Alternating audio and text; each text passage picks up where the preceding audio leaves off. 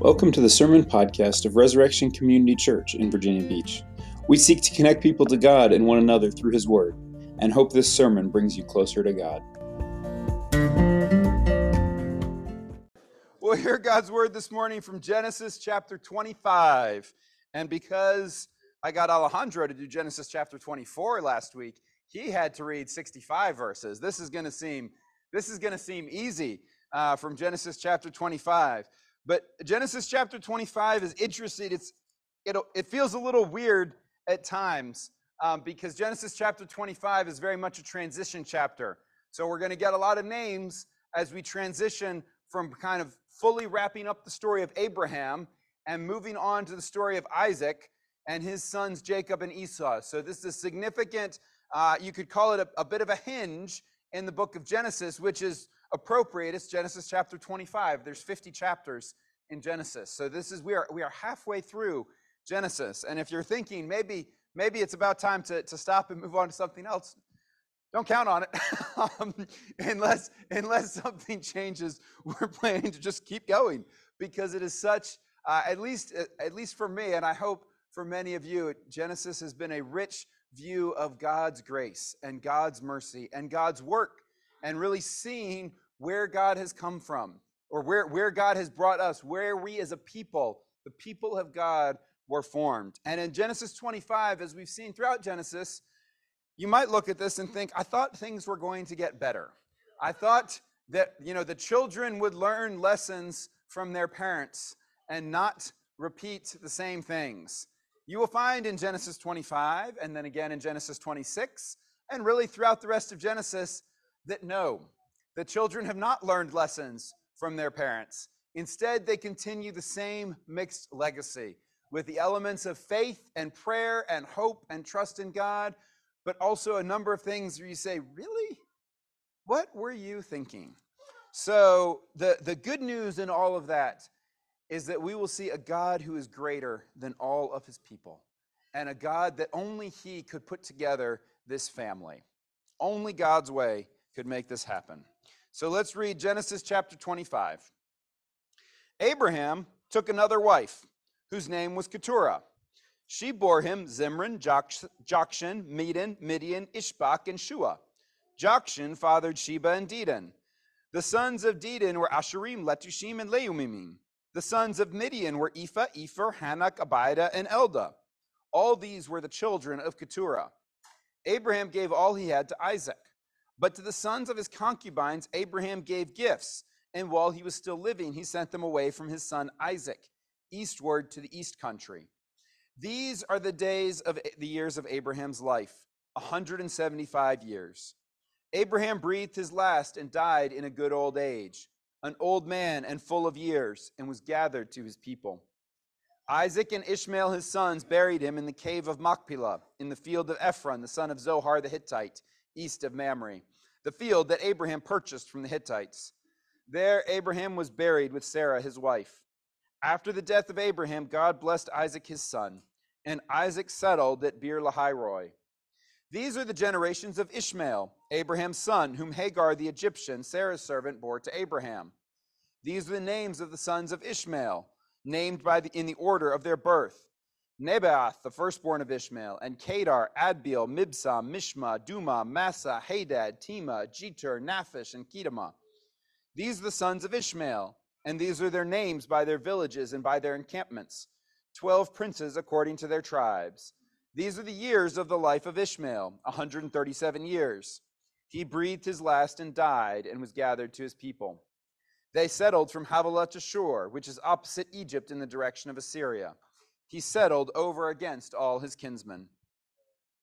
These are the generations of Isaac, Abraham's son. Abraham fathered Isaac, and Isaac was 40 years old when he took Rebekah, the daughter of Bethuel the Aramean of Paddan Aram, the sister of Laban the Aramean, to be his wife. And Isaac prayed to the Lord for his wife because she was barren. And the Lord granted his prayer, and Rebekah, his wife, conceived. The children struggled together within her, and she said, if it is thus, why is this happening to me? So she went to inquire of the Lord. And the Lord said to her, Two nations are in your womb, and two peoples from within you shall be divided. The one shall be stronger than the other, The older shall serve the younger. When her days to give birth were completed, behold, there were twins in her womb. The first came out red, all his body like a hairy cloak, so they called his name Esau.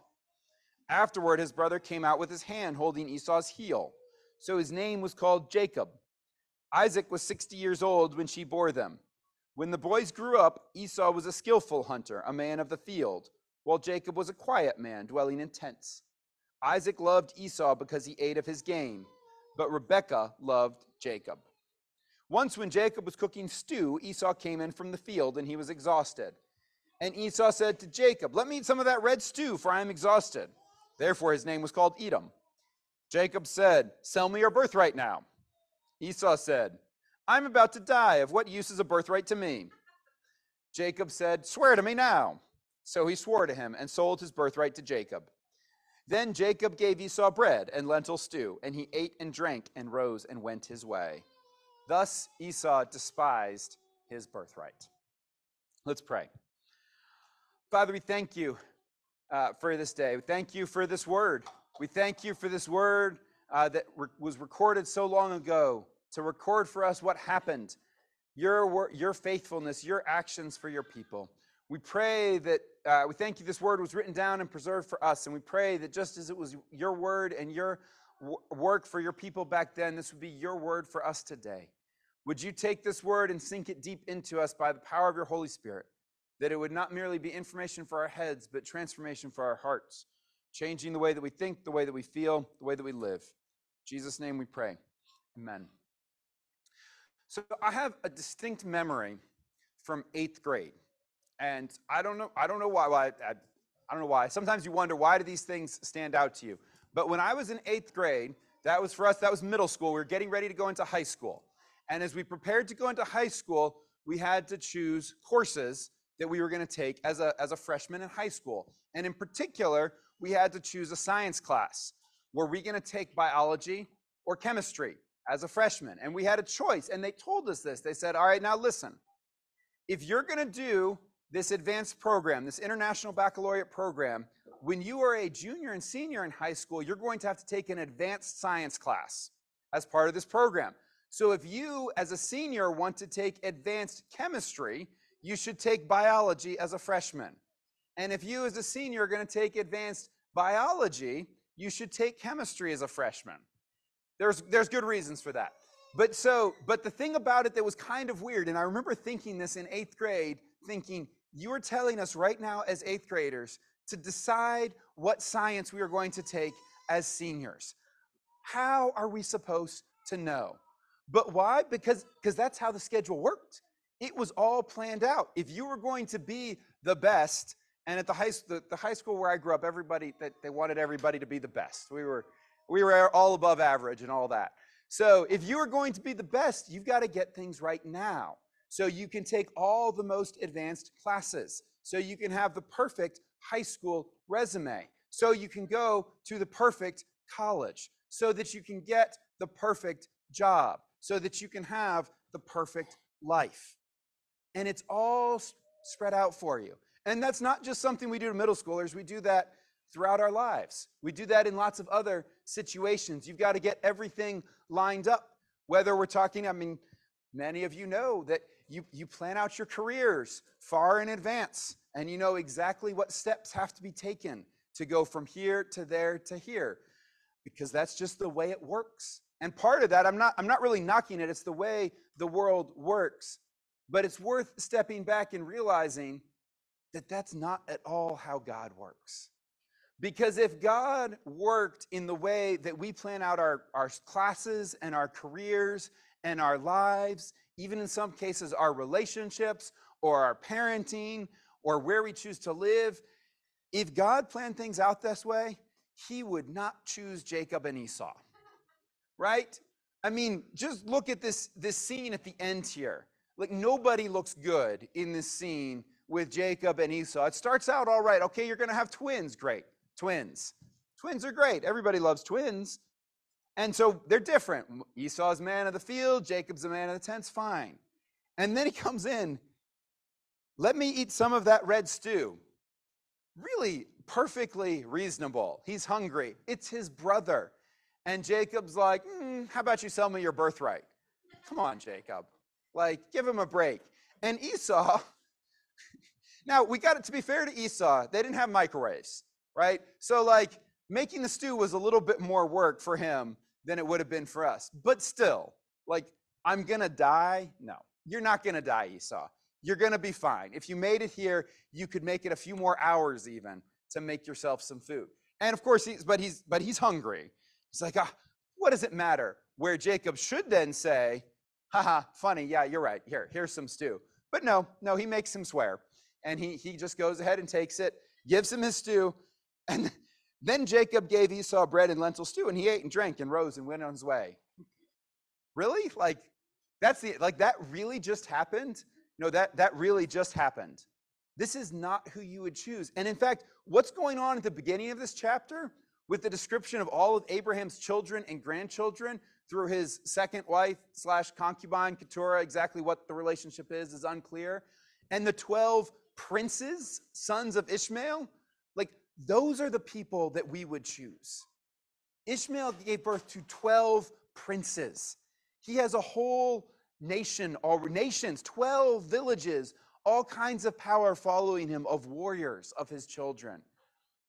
Keturah just gives birth to children and then more children and more children. They just come. And yet, the chosen child of God's line, the line that God is keeping his promise through, is Isaac. And here's Isaac. Now, Isaac's a good enough guy so far.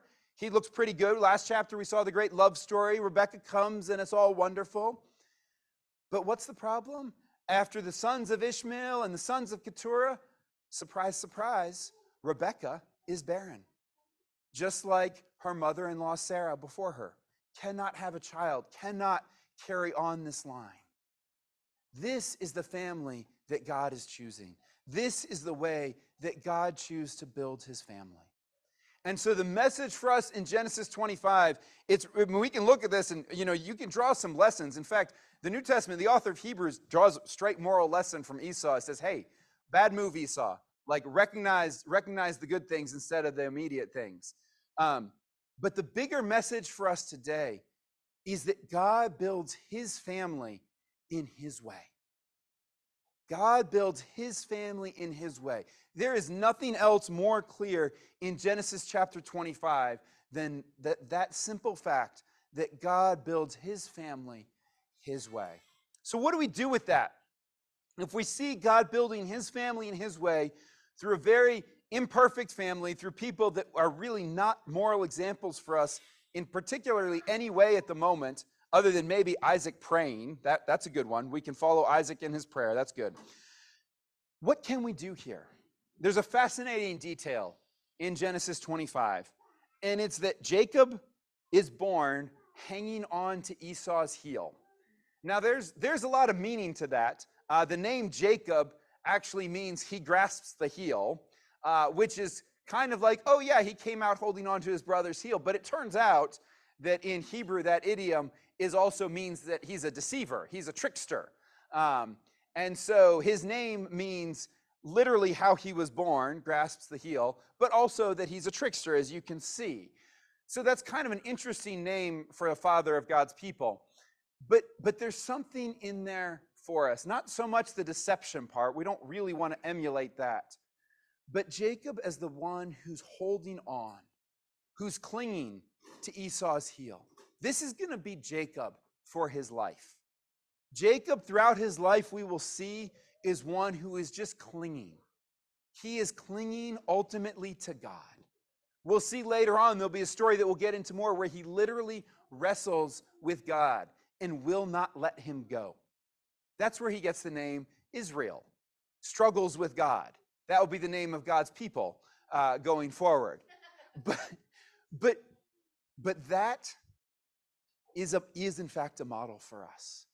What can we do knowing that God builds his family in his way? We can hang on. We can cling to whatever we can get hold of because that is who we are. And the sooner we recognize who we really are as humans and our human nature and our human weakness and who we are as beloved children of God who he has chosen in that despite our nature and our weakness, the sooner we can see ourselves as our only hope being to cling to whatever God has put to us, the better off we will be.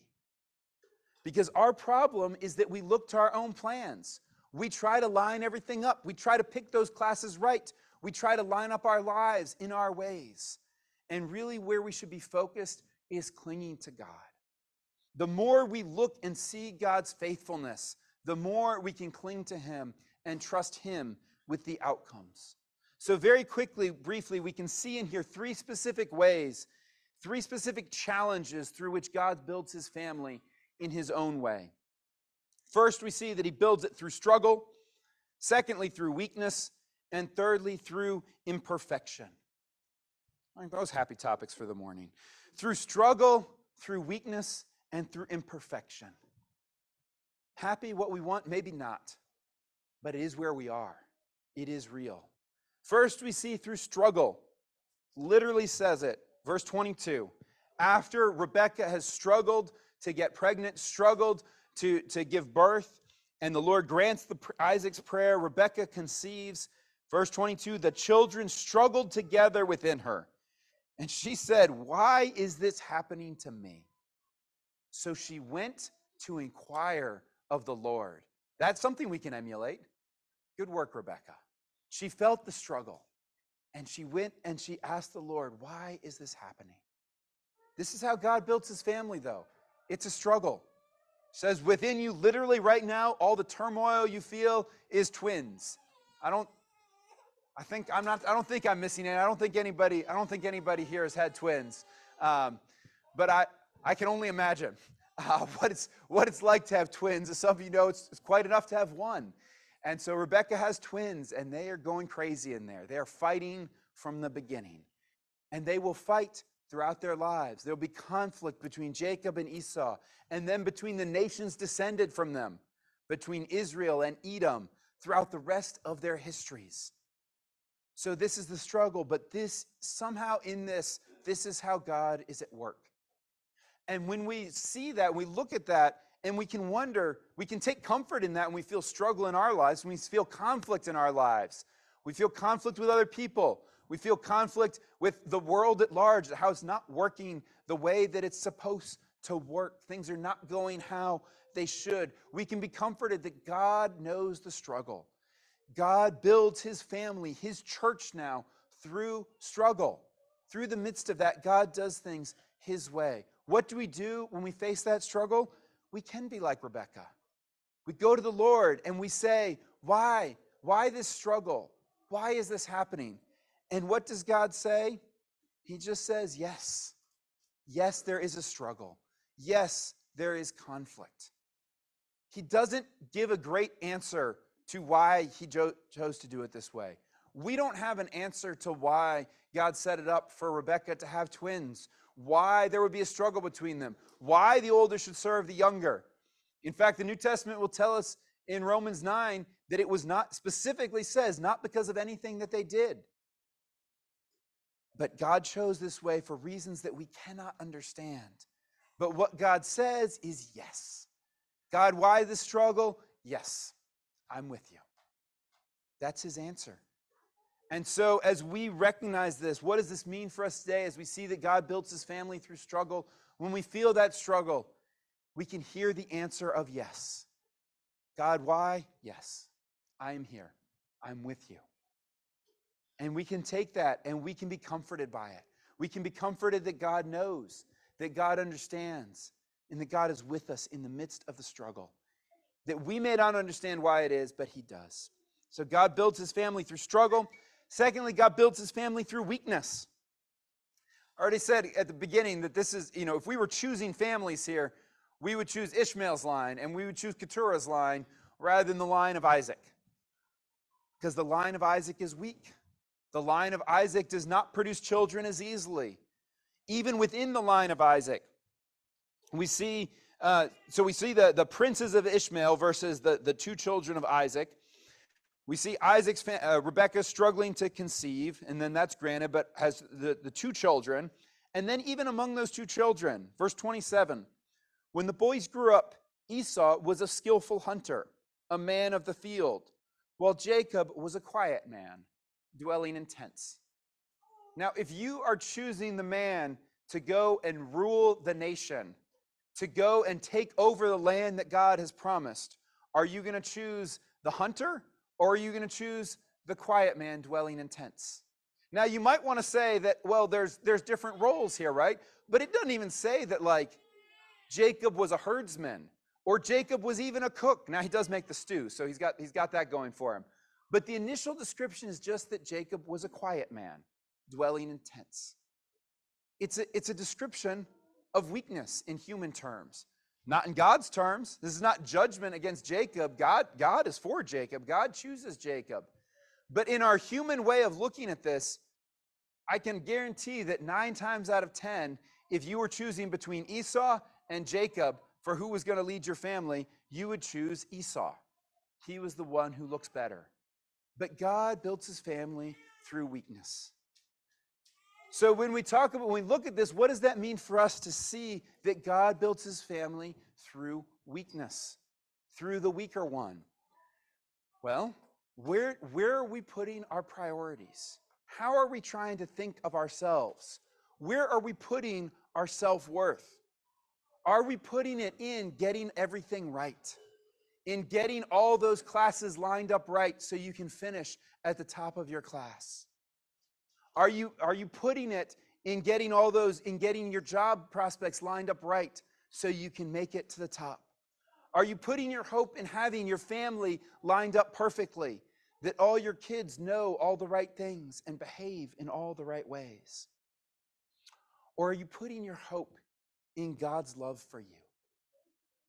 Because Jacob, the quiet man, had something that was going for him. Jacob have I loved. That's what God says. Says it multiple times all throughout scriptures. I chose Jacob. What do we know when we are here in church worshiping God, part of the family of God? You have been chosen by God. That is your hope. So it gives perspective to your striving for what you are seeking to do, for what you are seeking to accomplish, to moderate those things, to keep them in their proper place. And at the same time, it gives you comfort when you fail. Because it's all well and good for the teachers to tell you to line up your classes in all the right way, but it doesn't mean you're going to pull it off. It's all good and well to plan out your career, but it doesn't mean you're going to get the promotion you want. Doesn't mean you're going to get the job you want.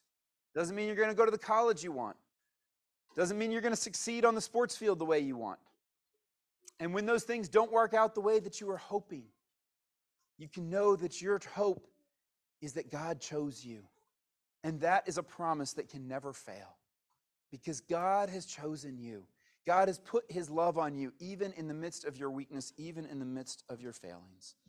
So God builds his family through struggle, he builds his family through weakness, and he builds his family through imperfection. Here we come back to Jacob and his stew. See, here's, here's the interesting thing about this. We can look at this and roll our eyes at Esau and at Jacob. Like, Esau, what were you thinking? Jacob, you're a jerk. And it's true. It's entirely true. This is a jerk move by Jacob to trade, eh, to get Esau to sell his birthright for a bowl of stew. But this was God's plan. Like, God had said from the beginning that the older would serve the younger. That birthright had to go to Jacob. Now, that does not excuse Jacob in a moral sense. That doesn't mean Jacob was right to do it this way. We can be sure that if Jacob had walked in a more moral and loving way here, God would have worked it out in some other way. God would have, but this is how God did. God worked this right through Jacob's imperfection. He used Jacob's deception of his brother, and he'll do it again in a few in another chapter. He used it to accomplish his purposes. So, what does that mean for us? I don't think we want to say, let's go out and deceive to get what God wants. In fact, people have, people have justified all kinds of things inside the church, outside the church, all kinds of ways with ends justify the means, and it's, it doesn't go well. It, it does not go well. But what we can be confident is that God does work even through imperfection. So when we wonder about what we are doing or what we have done, The question we need to ask ourselves is not can we see all the ends of how this will work out? Not even can I be sure that my motives are perfect. We do everything with mixed motives. But am I clinging to God? Am I clinging to the heel of whatever I can hold on to? Because as we cling, then we let God work it out. And God works through imperfections. If we try to see all the outcomes, if we try to get everything perfect, it doesn't work. We can't know. We can't know everything. Now, it's easy to look at this and think, oh, I'm just going to throw up my hands because what difference does it make? But here's the thing I don't have my mystery bag, but I do have something in my pocket. I have a pair of dice. Do you want to have a pair of dice in my pocket? Now, some of you who are at catechism class will tell me that I use them for catechism class this morning, which is true. But the other reason I kept these dice in my pocket is that when we talk about God choosing, God choosing Jacob over Esau, God choosing how things are going to work out, it may not make sense to us, but God is not playing dice. God is not just rolling the dice to say, oh, it comes up six, that's Toby. Oh, it comes up seven, that's Joe. That's not how it works. It's just that we don't understand how it does work. God isn't playing dice with people. God isn't playing dice with his world to do things by random chance. God is working things out in his way. He gets it, he understands. So as we cling to him, as we walk in obedience, we can see how this works out. How can we know that it's going to work out? Because this line that he chose through Jacob comes down to the most improbable figure. Now, see, when it comes down to Jesus, Jesus was a pretty good guy. But Jesus' way of working things out was not the way that anybody would expect. It's not that when Jesus came with his perfectly righteous self that everybody just fell in line behind him. He did not conquer as a mighty hunter like Esau, nor, in fact, did he win people's hearts as a quiet man like Jacob. In fact, he didn't win a lot of anything. He was attacked by those who were powerful, he was rejected by the religious leaders. He was put to his death in a plan that nobody could foresee but God alone. Not as a matter of a random throw of the dice, but by God's set purpose and foreknowledge. As Peter said on the day of Pentecost, that Jesus went to his death on the cross, the ultimate example of God's way. The only way that God's kingdom, God's family could be built, that God's kingdom could be expanded, is through the weakness and suffering and struggle of Jesus, not of his imperfection, but of his perfection. Because he takes our imperfect clinging and he took it in his perfect self to, to, to the cross, where he exchanges our imperfect clinging for him, clinging to him for his perfect life of obedience. So, in all of our imperfections, God can take them and use them for his glory. Now, to see as I, that worked out in my life, you know, I, I was following that path. I told this to the Regent students a couple weeks ago when I was telling them how great it is to work at camp and teach kids the motto of I'm third and God first, others second, and myself third. Teach them what it means to truly compete as a Christian. Because I told them that as I went through high school, I followed that path perfectly. And I made it to the top. And then I said, I'm going to college. And where did I apply to college? This is kind of hilarious, actually. I, I said, I'm, I'm going to the best. I applied to the best university, the best liberal arts college, and the best college on the West Coast. And I didn't go to any of them.